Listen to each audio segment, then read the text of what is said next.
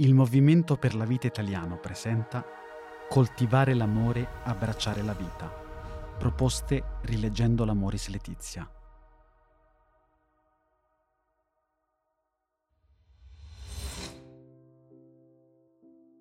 Dio pone il padre nella famiglia perché, con le preziose caratteristiche della sua mascolinità, si avvicina alla moglie per condividere tutto, gioie e dolori, fatiche e speranze, e perché si avvicina ai figli nella loro crescita.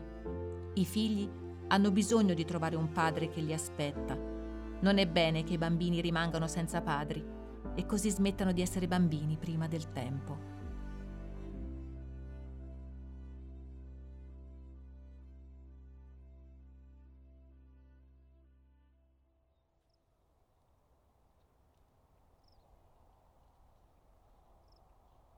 Grazie a Beatrice Bocci che ci ha letto questo brano di Amoris Letizia. Alessandro Greco ci legge ora l'esperienza di un padre, Gianni, privato di suo figlio e della paternità a causa di un aborto volontario. L'esperienza è tratta dal libro Maternità interrotte a cura di Cantelmi, Cacace, Pittino.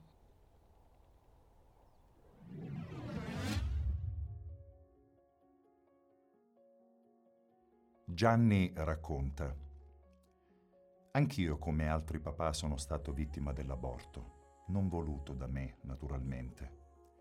A distanza di ormai un anno e mezzo, posso affermare che sì, mi sento più libero dal dolore, ma è anche vero che è una ferita nell'anima che non può essere cancellata se non con la morte, soprattutto per chi questa creatura la desiderava con tutto il cuore.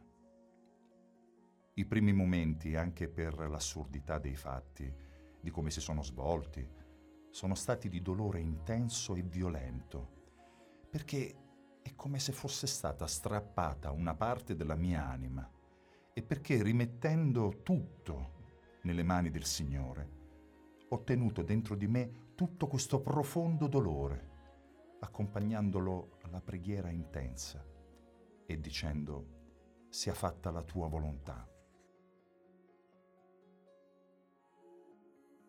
La circostanza assurda è che la preghiera mi spingeva a pregare incessantemente anche per lei ogni giorno.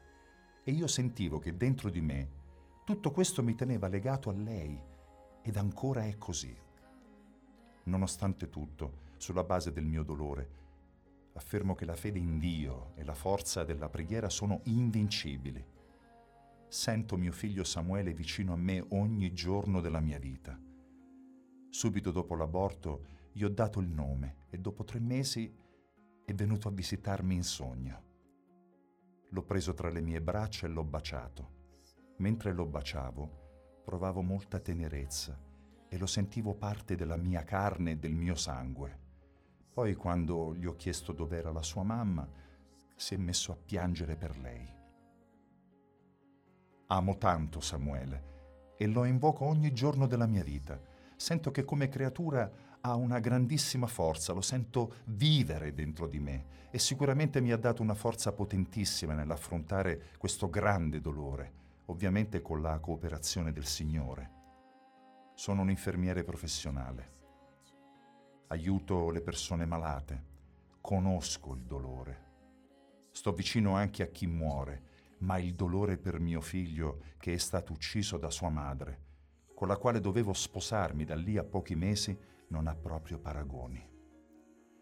Io so come si fa un aborto chirurgico e il pensiero che io non sono riuscito a difendere mio figlio e che sia stato strappato a pezzi così e buttato tra i rifiuti ospedalieri non mi darà mai pace.